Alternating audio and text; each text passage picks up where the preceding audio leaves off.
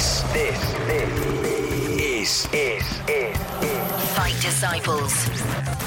We are gathered here today for the Fight Disciples UFC and boxing talk. Hello, welcome to the final episode of 2016. We've got a bumper one lined up for you. On today's show, Nick sings. Oh! 1984.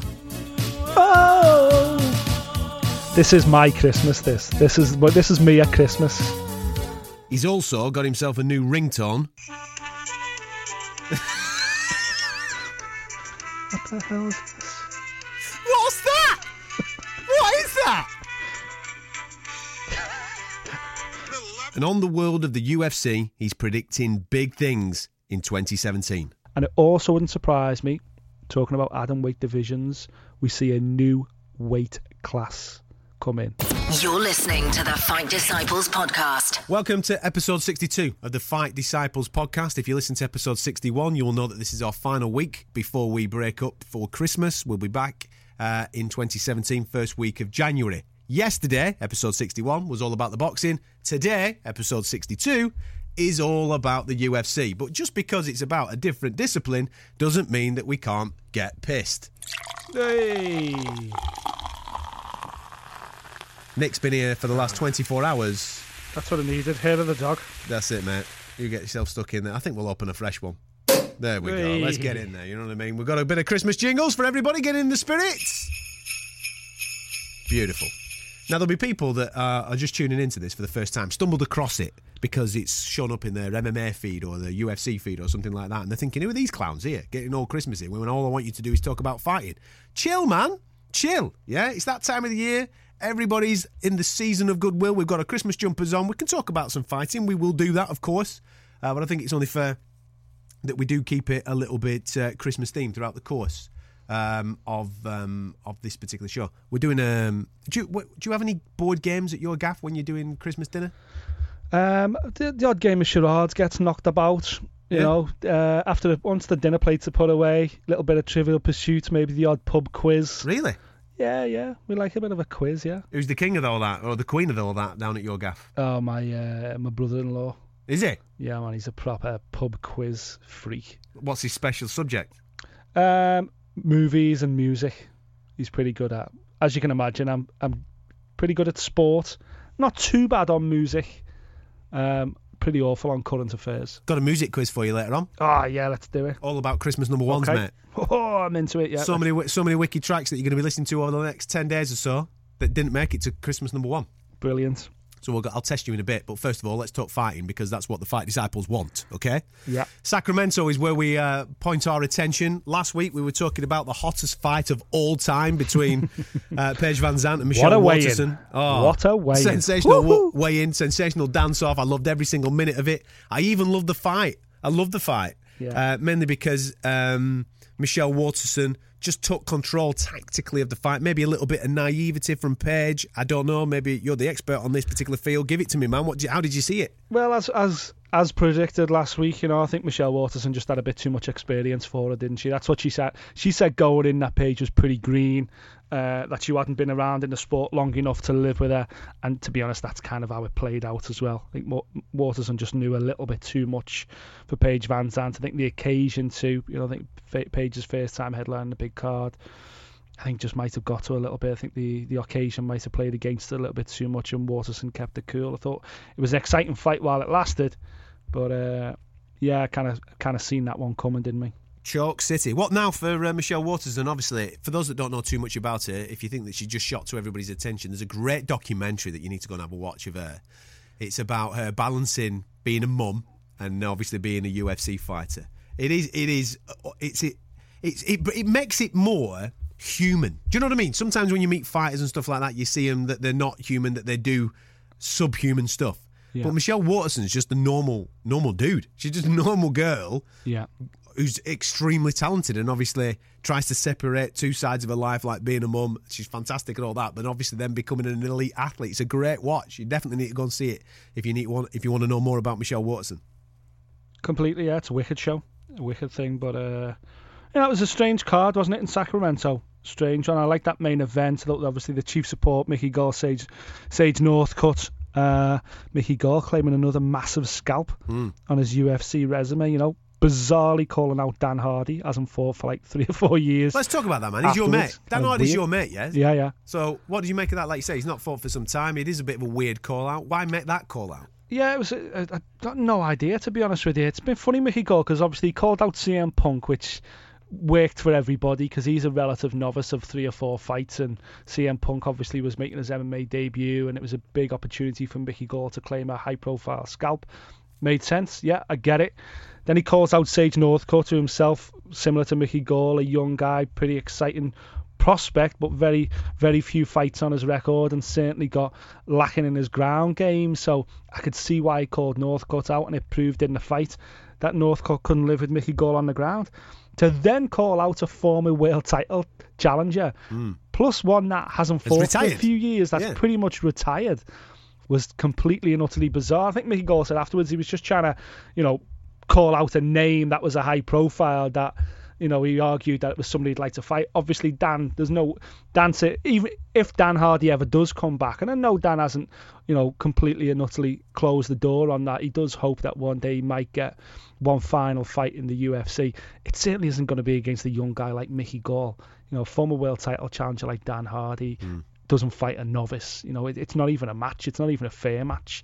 Dan Hardy comes back to fight against a, you know, a GSP or an Icon, you know, someone who's had 30-40 fights, not to fight against a novice, because you learn nothing. It's a lose-lose for everybody, really. So it ain't going to happen. It was a strange shout by Mickey Gall, but, you know, he's done well for his own little career there. It's another good scalp from Sage Northcutt. No, absolutely. Before we talk about the legend, obviously calling it a day in a great fight with Brad Pickett, let's quickly touch upon our guy, the guy that's been on this show. He comes across brilliantly. You've known him for a lot longer than obviously I have, since I met him on this particular programme.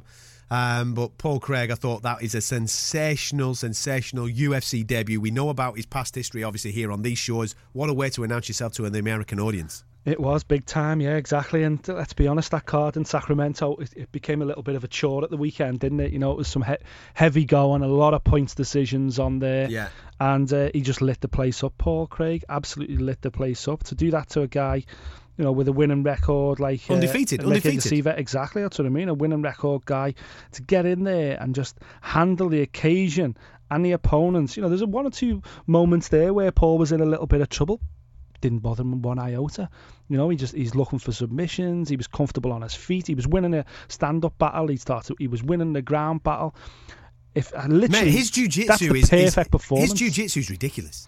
This is a guy who's only been training 4 years. He's only been involved in mixed martial arts. But it's ridiculous. For 4 years, I mean, standing. You watch that transition of going. Well, he tried a triangle choke, then he went into an armbar, which he missed, and then he grabbed the armbar. Then eventually. Just the way and the speed at which all that happened, that is elite level jiu-jitsu. That was something else. It was excellent. Absolutely excellent. And the good thing is it didn't go unnoticed as well. You got plenty of praise for it, you know, and I think the world's woken up really to what a talent Paul Craig could be. And, you know, obviously with a London date set for March, I think it is, next year, that's one he's got to be on there, hasn't he? He has to be, man. Let's get the boys down from Scotland. Let's get Paul Craig on that UFC London card, because I tell you what, another big performance like that, and we're going to be talking about a show going up to Glasgow or Edinburgh, surely. Paul Craig homecoming. Mate, they'll be sold out of Buckfast and alcoholic iron brew all Christmas, without any shadow of a doubt, with a performance like that. Sensational for him, and I've no doubt he'll be back at the school parading. Round the yard. Look at Sir, he's hard as fuck at Argaff. Look at him. He's hard as nails. Our teacher could choke out your teacher. Yeah. What I liked about it as well, forget the performance, weigh-in. You've got to have some theatre at the weigh-in. He came out like William Wallace with all the Braveheart face paint on. Brilliant stuff from Paul Craig. Well done, mate. Congratulations. Have a great Christmas, and hopefully we'll see you in London next year. Sacramento, even though the headline was Paige VanZant, Michelle Waterson, it was all about Urijah. Come on, it was all about you. Why, I just don't understand why they were headlining when Urijah Faber's on the card. You know, it baffles me even now thinking about it. How the hell do those two girls headline above Urijah Faber versus Brad Pickett? I will never know in Faber's final performance in Sacramento. But yeah, it was a great fight. Well, I'm glad it went that way, you know. I'm glad it went longer. I didn't want to finish, mainly because I'm a big fan of Brad Pickett and I wanted him to be in it. And that third round, he wasn't really in it. I know, but you know, he got... Yeah, he got schooled. Listen, he got beat convincingly. Of course he did. But the knockdown and stuff like that, there was glimmers of hope there every time. When, in that third round when he did put Urijah on his backside, but Urijah did bounce up, fair enough, granted. There was a moment there where I was on the edge of my seat going, go on, Brad. You know what I mean? Yeah, I wasn't supposed to. I was supposed to be supporting Urijah for his big last hurrah, because we saw with Bernard Hopkins, when fighters pick when they're going out, not many of them get a W, mate. A lot of them are going out on L's. You know what I mean? Exactly. Well, it was both in California on the same night, two icons of the fight game. And that's how easy it can happen, you see. So maybe the way to look at it is Bernard Hopkins should have probably chose someone at similar age bracket to him, similar battle-worn career. You know, that's kind of like Urijah Faber signing off with a fight against, I don't know, you know, Yair Rodriguez, or, you know, one of these young bantamweights that are coming through, these absolute killers. That's kind of like what Bernard Hopkins did. You could argue Urijah Faber did the sensible thing, winning against a British fighting icon in Brad Pickett, a guy that's been around for a long time, just like him, and he signs off in style with a completely dominant performance.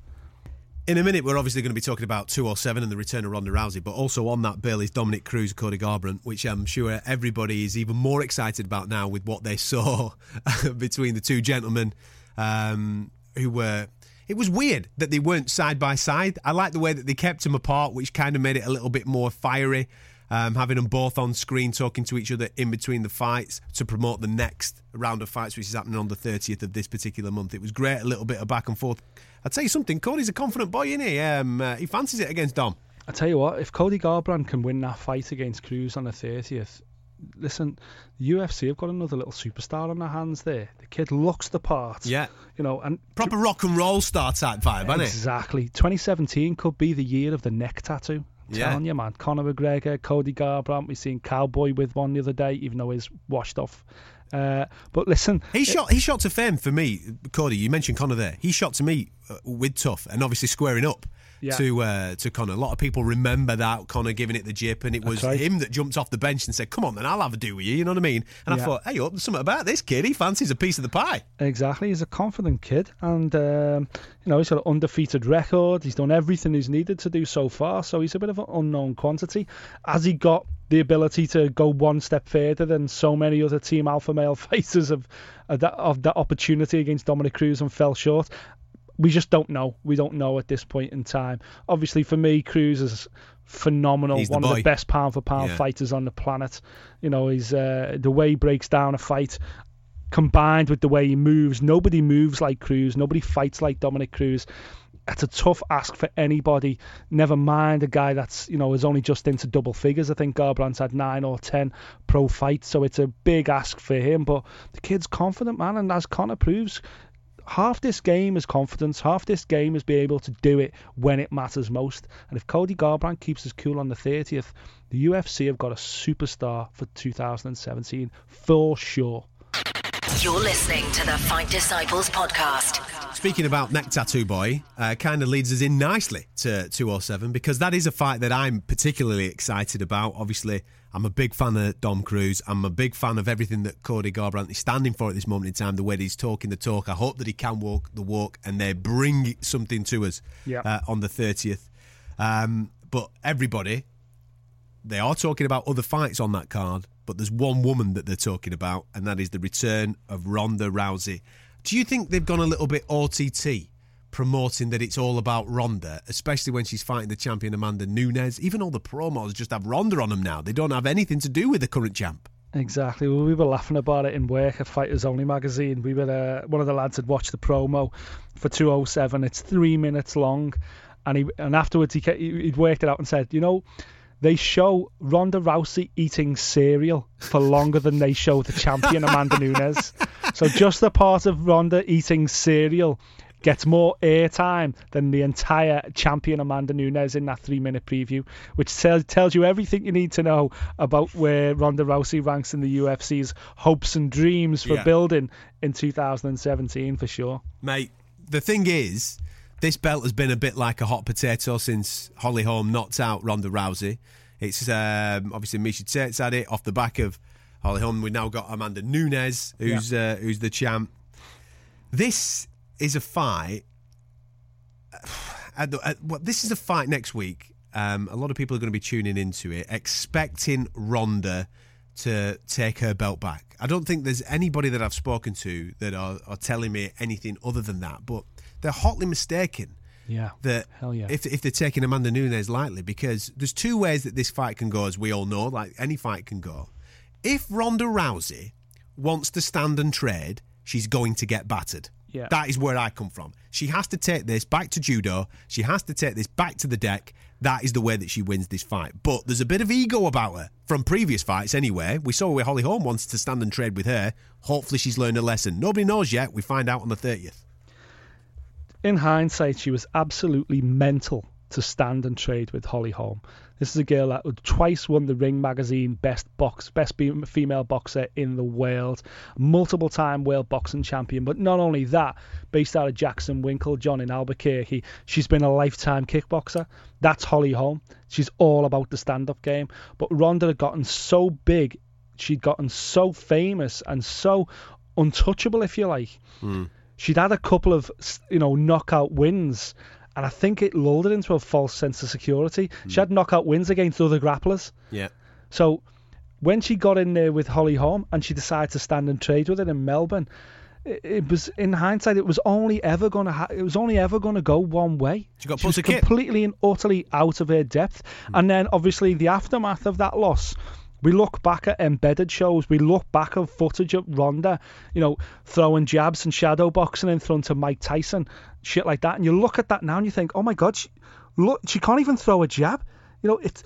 It's weird. When she was at her peak, when she was the best female fighter on the planet, when she was this UFC superstar, untouchable, we bought into all the embedded stuff, here running in Big Bird and hitting pads and hitting mitts and all this kind of stuff, and you kind of glossed over the fact that now when you look at it, she's hitting mitts poorly, she's moving poorly, her footwork's not good, but we were sucked into oh my God, yeah, she's round in a game, she's becoming this elite striker as well. She's not an elite striker, she's not close to being an elite striker. She will have to have had a complete fight style lobotomy to be a complete striker on December the 30th. You do not learn to become a world-class striker in 12 months, and 12 months ago, she wasn't one. You are right. She has got to close the distance on Amanda Nunes. She's got to get her hands on her. Mm. She's got to physically throw her on the floor, grab that wrist and rip that arm off. Do what she did best. Do what got her to the very top of the tree. Because at the end of the day, this is mixed martial arts. It doesn't matter how you win. It just matters that you win within the boundaries of the rules, and ripping someone's arm off is certainly within the rules. She's got to go for the armbar. She's got to go for a quick finish. I think the fight, the longer it lasts, the more it plays into Amanda Nunes' hands. Mm. If Ronda tries to stand with her, you're right, it only goes one way. But it's exciting, man. Ronda's one of the biggest stars in the sport, and we just can't wait for New Year's Eve now. She needs to win. Of course she's got to win. She doesn't win, she's gone. That's it. She needs to win for the longevity of the UFC next year in this particular division. Now, everybody's interested in Ronda Rousey. I mean, she appears on these chat shows like Ellen and all the Conan O'Brien, all these shows where she is the crossover star. She is to the female division what Conor McGregor is to the male division. Yeah. She needs to be around. She needs to be competing. So, and therefore, she needs to put a performance in and rip Amanda Nunes' arm out and rip that belt back. That's what she needs. If she wins, she regains the Bantamweight title. Beginning of the year, we've got the new featherweight female belt coming in. First time in UFC, bringing in a featherweight class. Mm. Holly Holm fights for that vacant title presently. I'm telling you now, if Holly Holm wins that belt, if Ronda does the business on December 30th, we will see a rematch. We will see Ronda become a two-weight world champion, or attempt to become a two-weight world champion, just like Conor has done this year. The UFC needs those type of fights, those type of pay-per-views, in order to compete, building on what's been a phenomenal year on the back of Conor. Don't forget, Conor's about to become a dad. Mm. We ain't going to see Conor fight more than twice next year if we're lucky. The UFC needs Ronda to win this fight and carry this pay-per-view dollars into 2017. If Ronda gets beat and Cody Garbrandt gets completely overwhelmed by Dominic Cruz, the UFC are struggling heading into 2017 for marquee pay-per-view stars. Predictions and fights that we want to see are coming up a little later on in the show, so make sure you're sticking around. This is the Fight Disciples podcast. Subscribe now via the iTunes store. Now then, little bit of fun. It is Christmas. See you, Nick. Let's have another one soon. Here we go. We've talked about Sacramento. We've previewed a bit of Ronda. We are going to be doing our previews for 2017 and what we want to see in the Octagon.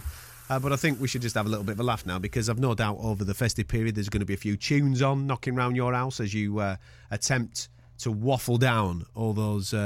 roast potatoes going for the world record this year. For those that don't know what we're talking about, go and download episode 61, yesterday's show, where Nick revealed that he did 18 roast potatoes. Yeah, true story. With his Christmas dinner last year, and he's going to try and beat the record at his sitting of 2016, which we wish him all the best with. We wish him all the best. He is going to lube it up. There's going to be gravy. There's going to be cranberry sauce and maybe a bit of bread sauce knocking about just to help him moisten it up. God, yes, absolutely no bread sauce. What the hell are you talking about? No bread sauce? I don't have bread sauce. Why? Do you think I am? You don't have bread sauce? We don't have bread sauce at Christmas dinner. Come on. Do you know, I thought you were classy. Bread sauce I thought you were classy. Dinner? I thought you were posh. Joking, aren't you? Stuffing? Oh, yeah, of course. Stuffing, cranberry, no bread sauce? Yorkshires, cranberry. If there's a bit of lamb floating about, a bit of mint sauce as well. Lamb? Who's eating lamb at Christmas? I love lamb. It's my favourite. At Christmas? Yeah. It's turkey or goose, mate. Have you not seen the crack here? I think this year we've got turkey, ham, and I'm hoping actually it'll probably be Boxing Day, a nice bit of lamb. Oh, yeah.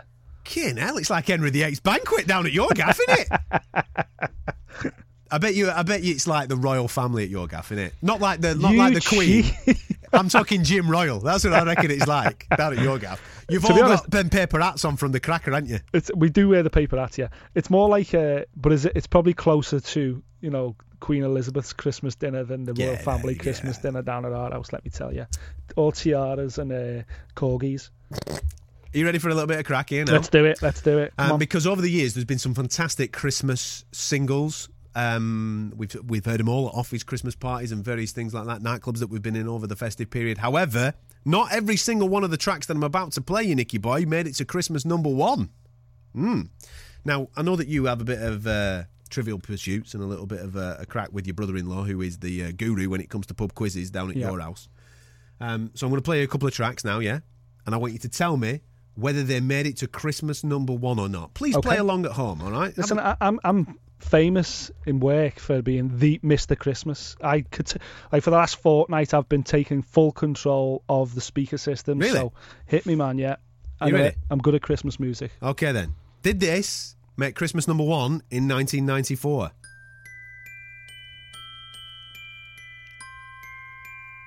It's a great start, this. Check this. Oh, it's Christmas now, mate. It's Christmas now. Big time Christmas. Fuck this. Here, have another one. Hey, once Mariah gets dropped, that's it. We're serious now. What do you reckon? Christmas number one or not? Definitely Christmas number one. Do you reckon? Yeah. All my own. All right, Nick. All of you will ever know. Mariah, do it, girl. That's me having a drink, not Mariah having a piss. It's good, that, isn't it? This Very is Christmas. Good. Everybody listening to this right now knows that this is Christmas now. Especially this bit here. This bit right now. Go on, Mariah Girl. Shake it. Nick, I've got some bad news. It did not make Christmas number one. You're joking. It didn't make Christmas number one, mate. What kept that off Christmas number one? I'm not telling you because I will be playing the song that kept it off number one later on. I don't believe you. Are you ready? Let's do it. Next one along the line. If you are listening to this anywhere else other than England, you will not know this tune. I'm confident of that. Did it make Christmas number one? Here we go. Oh, categorically. Yeah? This definitely did, yeah. For those that don't know what it is, E17, Stay Another Day. It's not even a Christmas tune, mate. It's not a Christmas tune. All they did was wear big white parkas. Yeah, they wore big coats and they had snow in the video, that's it. Yeah, them trim, dodgy beards. Go away. All right, I'll stop it there. Proper Christmas. That definitely made number one. You are correct. 100% number one. Yeah. That is the song that kept Mariah off the top spot. Wow. I did not know that. Wow, what a year that was. 1994. Phenomenal year for Christmas hits. 1994, my friend. Halcyon year, yeah. Absolutely sensational. Are you ready now? Let's do it. Here we go. Did this make Christmas number one? Now we're talking. It's a proper track, this, isn't it? This reminds me of my sister pissed. She looks just like him. Same dentist. Got the same dentist. What do you reckon? Christmas number one or not? It didn't, no. I know it didn't. It should have. 1987 got to number 2. Yeah. Do you know what beat it? No, no idea. It wasn't an X Factor job, was it? Not from 1987. Not from 1987, no. Pet Shop Boys. Yeah, God. Always On My Mind, their version of Elvis's track. To be fair, that's mint. It is a great track, yeah. It is a good track. Number 2, that. As if that got to number 2. I know, but you know, you tell me how much that Pet Shop Boys track's made since, and how much that track has made since. You ready? Yeah. Do you know that, just on the note before you press play, actually? I've pressed play. Just a little note there. There is no such thing as the NYPD choir. Go on. Just a little note from Kirsty McCall one. Go on. Is that your fact? Is that your Christmas fact? That's a fact. Yeah, that was my Christmas fact. Yeah. All right. It's in the lyric, but it's not true. Do you remember this track? Is this... This is from the year I was born, mate. 1981, this. Wow.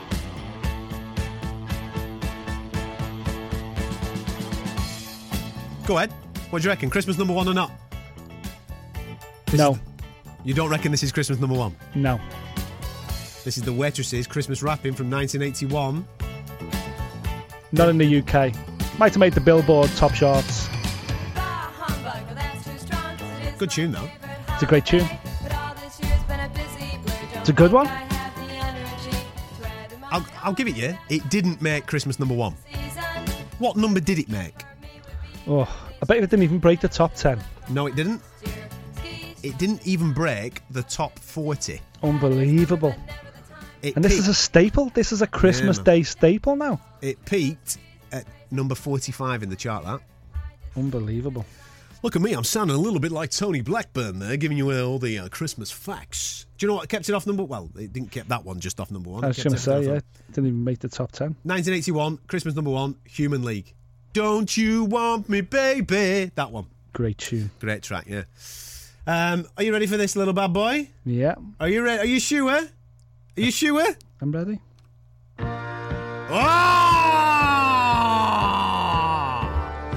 I'll give you a clue. 1973, this. Are you hanging up the stockings on the wall? This had to have made number 1. It's a beauty, this, isn't it? This had to have made number 1. I used to work at a radio station, right, where Noddy Holder... used to work. Guess how much royalties he gets per year still now in 2016 off this track? I bet you it's something crazy like 7 figures. It's not 7. 6 figures then. Yeah, it's 6 figures. Jeez, phenomenal. It's over £500,000 quid. I was sitting at home last week actually and I get a text message off my dad and it was my dad with his arm round Noddy Holder. just with the message... Just in all capitals. Merry Christmas, everybody! My dad's one of them, and when he sends you a text message, he doesn't use any punctuation for some reason. He doesn't feel like punctuation's allowed in a text message for some reason. Yeah, standard. And it's all capitals. It's Christmas, and I'm like, what? Wait, what? Do you know what? I don't even want to know. I don't even want to know where you are with Noddy Holder right now. Bonkers. Yeah, you're right. Number 1, that. Yeah, got to be. The other big one is this. Check this out. Oh, God. The wife hates this. Really? This is brilliant. She hates it. Why does she hate this one? This is a cracker. I don't know. I think she. It just freaks her out that all these grown men with weird makeup and all these unhappy kids are sitting there and I'm kind of looking at them. When you put it like that, Nick, it does sound a little bit seedy, I'll be honest with you, mate. It's very seedy, yeah. It's a BBC expose waiting to happen, let me tell you. What do you reckon, number 1 or not? Nah, didn't make number 1, that. Do you know why it didn't make number 1? Because there was something better. Because it was also 1973. Just imagine that. 1973, the top 2, Slade's Merry Christmas, Everybody, and Wizard. It just shows that was the big thing, wasn't it? That was the thing then. The novelty record, man. Yeah. The novelty record. Are you ready for this? Last one. Here we go, son. Here we go. This better be my favourite. This is your favourite. This is what you wanted, isn't it? Oh... 1984. Oh, this is my Christmas. This is me at Christmas. Feather cut. Yeah, the feather cut, the Nick Pete feather cut haircut. Loving it. This is me Christmas Day, feather cut, soft wave, yeah, soft wave. Pastel shirt on. That's it, man. No socks, loafers only. Crochet jumper over me shoulders only. Yes. Glass of eggnog in one hand, glass of port in the other. Still pretending that you're straight like he was back then. Go ahead, what do you reckon? Nah, this didn't make number one, did it? It didn't make number one. No, it didn't. No, I knew it didn't. Do you know what did that year? Band-Aid, Do They Know It's Christmas Time? What a year that is as well. That was another belter year, yeah, exactly. Feed the world. Exactly. There you go, mate. There you go. We're done. Can I put, what's this here? I've got my... Let me just play you there. This is how I know it's Christmas. This is the one I've been dropping all week in work, much to the bemusement of the staff who were like, come on, Nick. Is this your ringtone? Are you getting your phone out now? Getting my phone out, yeah. Proper crimbo. Is it?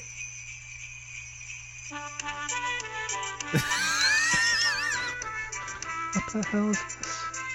What's that? What is that? Little up, where have you been? Naughty. Yeah, that's right. On a naughty you. Keeping me from my rounds. I'm late as it is. This isn't what I thought it was going to be. What are you playing? This is even better. What is it? Now stay put. Don't go anywhere till I get Let's see if it kicks in now, maybe. Understand me? I didn't know this. It's got like a video on top of the song here. One sec. There we go. There we go. Now it's Christmas. This is the way we roll in our house. Dun, dun, dun, dun, dun. A bit of Run DMC. Yeah! Mate! Dun, dun, dun, dun, dun. You need to start doing Rudolph the Red-Nosed Reindeer and Walking on the Air, Ally Jones. You've got kids under the age of 3 years of age, mate. You can't give them a bit of this. Shell-toe trainers, effing and jeffing. This is proper Christmas music. Happy motherfucking Christmas, is that? Exactly. The Little Reindeer! Dun, dun, dun, dun, dun. Ah, that's it. Run DMC, Christmas in the Hollies. Let's do it. There you go. That's my favourite Christmas song. You're listening to the Fight Disciples podcast. To finish off the final show of 2017, time for some predictions in the world of UFC, looking ahead to 2017. It's pretty tough, this, because what normally we want to happen, happens in the UFC. There's no messing about, there's no politics, there's no, like, obscure predictions. So I've tried to be as obscure as I possibly can with what I'm going to throw your way, Nick, just to see if any of this is feasible. Are you ready? Yeah. So I'm going to go down the lines that Ronda Rousey beats Amanda Nunes, yeah? Okay. So she beats Amanda Nunes, maybe has another title defence, and then this will happen in 2017. Ronda Rousey gives up the Bantamweight title because she's pregnant. Oh. Bum, bum, bum. Travis Brown there working his magic, is he? That's it. He's gone in there, mate. My other random prediction, which isn't necessarily so random, because if you listen to the show on a regular basis, you'll know we talk about this guy a lot. Nick's a big fan of his, and it won't come as a surprise, me saying that I believe that Jon Jones at some point next year will get popped for drugs again, or maybe arrested again. What do you reckon? Well, I certainly wouldn't count it. I certainly wouldn't bet against him getting arrested again, because we know Jon Jones has got form. We accept Jon Jones as a villain. We accept it now. Let's move forward. That's top of my list. Number one name I want to see in 2017 is Bones Jones back inside the octagon. We were teased last week when we seen him have a little bit of a grappling match with Dan Henderson. Yeah. We know he's going to grapple again with Chael in January, but come on, July can't come soon enough. I know the guy's a bit of a tool. We know that. We accept it. We accept the fact that John is a flawed person. Let's stop sugarcoating him. Let's take him for what he is. Let's get him back inside the octagon. And let's see what I say is the greatest natural talent of mixed martial arts. Let's see him back, man. Fighting, doing what he does best. Yes, I want to see him fight for the light heavyweight title. More than that, I want to see him fight for the heavyweight title next year. I want to see Jon Jones move up to heavyweight and clean house. That's what I want to see most of all in 2017. Now, with my prediction of Ronda Rousey getting pregnant at some point that next year, and with Conor McGregor obviously being aware for paternity, the UFC are going to need that pay-per-view superstar. That person, for example, like what they did with Brock Lesnar, let's bring him back in for that one-off. Well, hey, Brock's here. Everybody gets excited. They're going to need that one just to get us juice. The old juice is going, okay? Now, check this out for left field. This is going to come from nowhere, mate. It's coming right out the side. Are you ready for this? This is one of my predictions for next year. Fedor Emelianenko finally making his UFC debut against The Doom. What do you reckon, bro? Is it happening? No. Definitely not. Listen, I know he's on the wane. I know he's on his way out. I know he's not the animal that he used to be, but we need to see him. He needs to have at least one in the UFC, well, he's fighting Matt Mitrione in Bellator, so he's back in the US at least. So we are going to see him fighting back in the US. Yeah, I don't think he's won in the US since about 2008, 2009. So I don't know what Fedor's got left. To be honest with you, Fedor and GSP, as editor of Fighters Only magazine over the last few years, those guys have had me hanging on a piece of string for so long, and I have written that story. Oh, he's back. Oh, he's coming to the UFC. Oh, he's coming back. Oh, we're going to see him return. Oh, and I'm just sick of the two of them, man. If I have to write that story again, I'll be devastated. So I hope you're wrong. Why do you just keep it? Why have you thrown it out? Just keep the story. I hope. We don't. They're finished. Those guys are gone. Okay. Here's one. Go on then. Here's one I've got. Go ahead. The new dad. Yeah. Notorious. Yeah. Triple weight world champion. Next year? Could well happen, buddy. Coming back for the welterweight crown against Tyrone. Or will it be against Wonderboy? Who will it be against? Well, I think it's got to be Tyrone. I can't see Tyrone Woodley fighting Wonderboy again. I think Tyrone Woodley will want to move on. And I think that is the fight that he will want to make, because it's the fight that makes most money. I think it's the only fight that Conor can take that makes him potentially more money than an Eddie Alvarez fight. I don't think Team Conor are in any rush whatsoever to fight Tony Ferguson or Khabib Nurmagomedov, and I don't blame them. And stylistically, I kind of get it. There's certain fighters at welterweight Conor would struggle with. I think he struggles terribly with Stephen Thompson because he's just too big and too long. Yeah. But I think Woodley can be hit. You know I'm a huge Tyron Woodley fan. He's a buddy of mine. I've interviewed him many times. Yeah. I love him as the welterweight champion. I was glad he held on to his title. I thought he deserved to hold on to his title against Wonderboy. And I want him to cash in. He's making noises he wants to fight GSP. We don't even know whether we'll ever see GSP fight again. Probably not. He's also making noises about fighting Nick Diaz. Listen, we love Nick Diaz. We love Nate Diaz. We're Scrap Pack fans like every MMA fan in the world. But Nick Diaz cannot walk straight back into the UFC into a title shot. He just can't do it. We can't sell that one because he's not won for about 5 years. So Nick Diaz cannot come back and fight for the title. So who does Woodley fight next? Damon Myers in the queue, yes. But the fight that makes sense for Tyron Woodley is Conor McGregor. Especially with the needle. They love a little bit of narrative, don't they? They've had a bit of needle. They've already had it. They've already had a bit of a tete-a-tete, you see. They've already fell out and it's been recorded on YouTube and whatever else. They've already had a little go at each other. That would be the fight I can see happening for Conor next, because that's the fight that makes the most money. That's the fight that makes history. And it's a win-win situation for Conor, you know. If he loses, well, he's stepped up to fight the welterweight champ. He's still a lightweight champ. He can go straight back down and defend that belt. So that's my prediction for 2017. Well, that's a hell of a prediction. Here's a couple of fights that I'm going to throw your way that I genuinely think will happen in 2017. You mentioned Khabib, you mentioned Tony Ferguson. I reckon we're going to see them together once in the octagon if Khabib obviously fancies it. Yeah, I think UFC Moscow is literally a phone call away. I think that's a big thing for the new owners of the UFC this year, is to break into Moscow, break into the Russian market. And obviously Khabib headlining against Tony Ferguson for potentially an interim lightweight belt would not surprise me whatsoever. And by the way, that is an awesome fight. It's an outrageous fight. You mentioned this one on many occasions.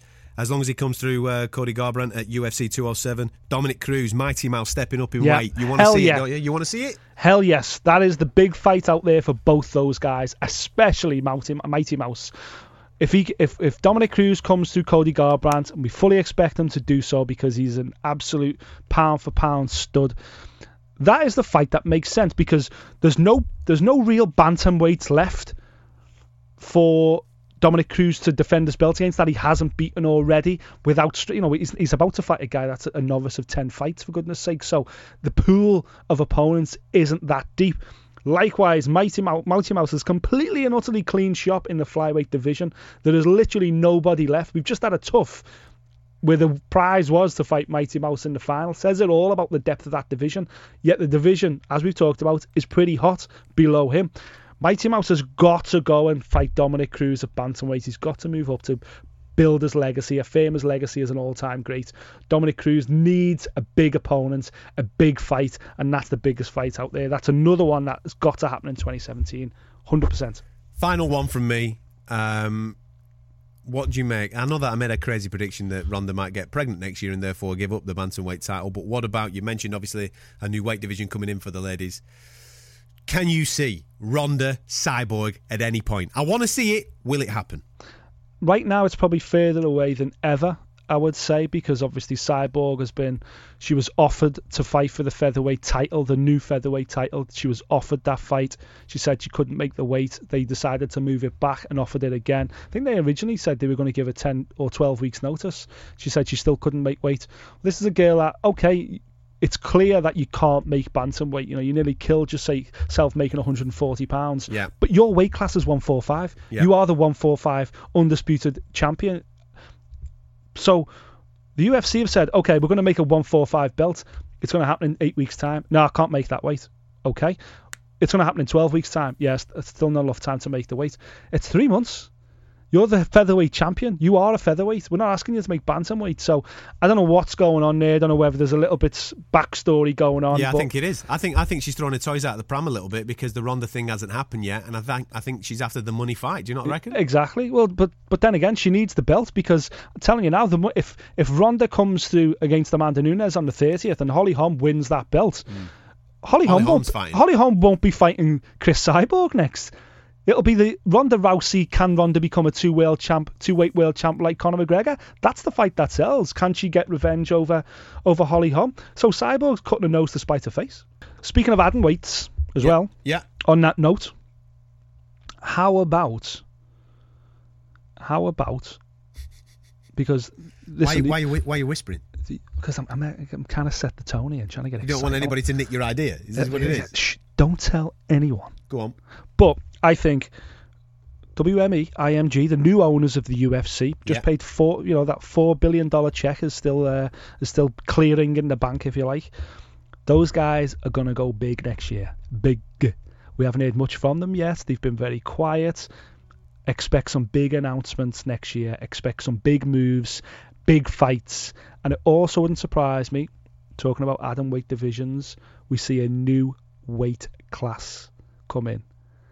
The UFC is crying out. There's a massive differential between light heavyweight and heavyweight. Yeah, it's like 25 pound or whatever it is. So do you reckon a cruiserweight? Crying out for a cheeky little cruiserweight division right between the two of them.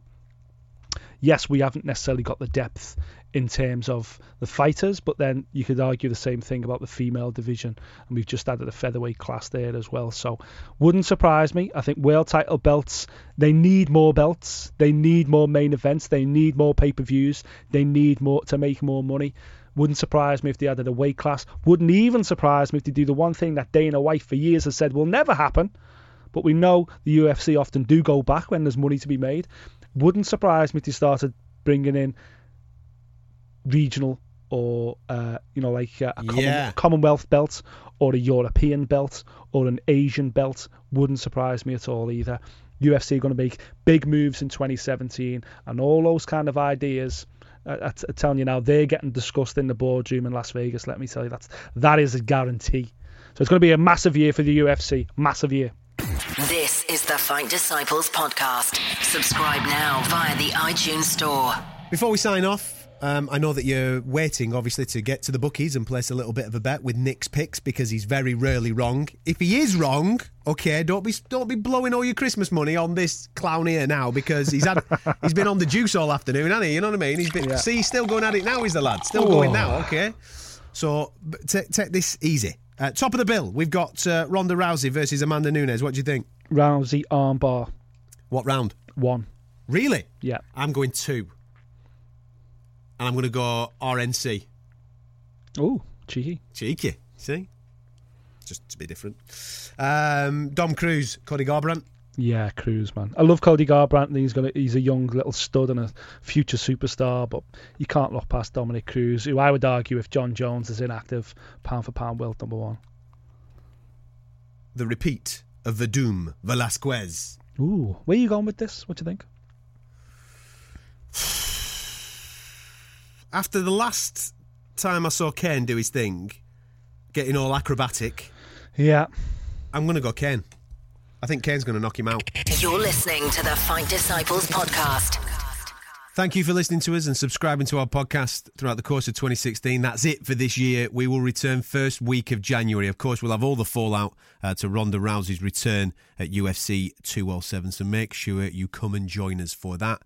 Over the Christmas period, we will be on social media at Fight Disciples on Facebook, Twitter, Instagram. Whatever you decide to do, have a fantastic holiday period and come back in 2017 pumped, ready for some more fight action.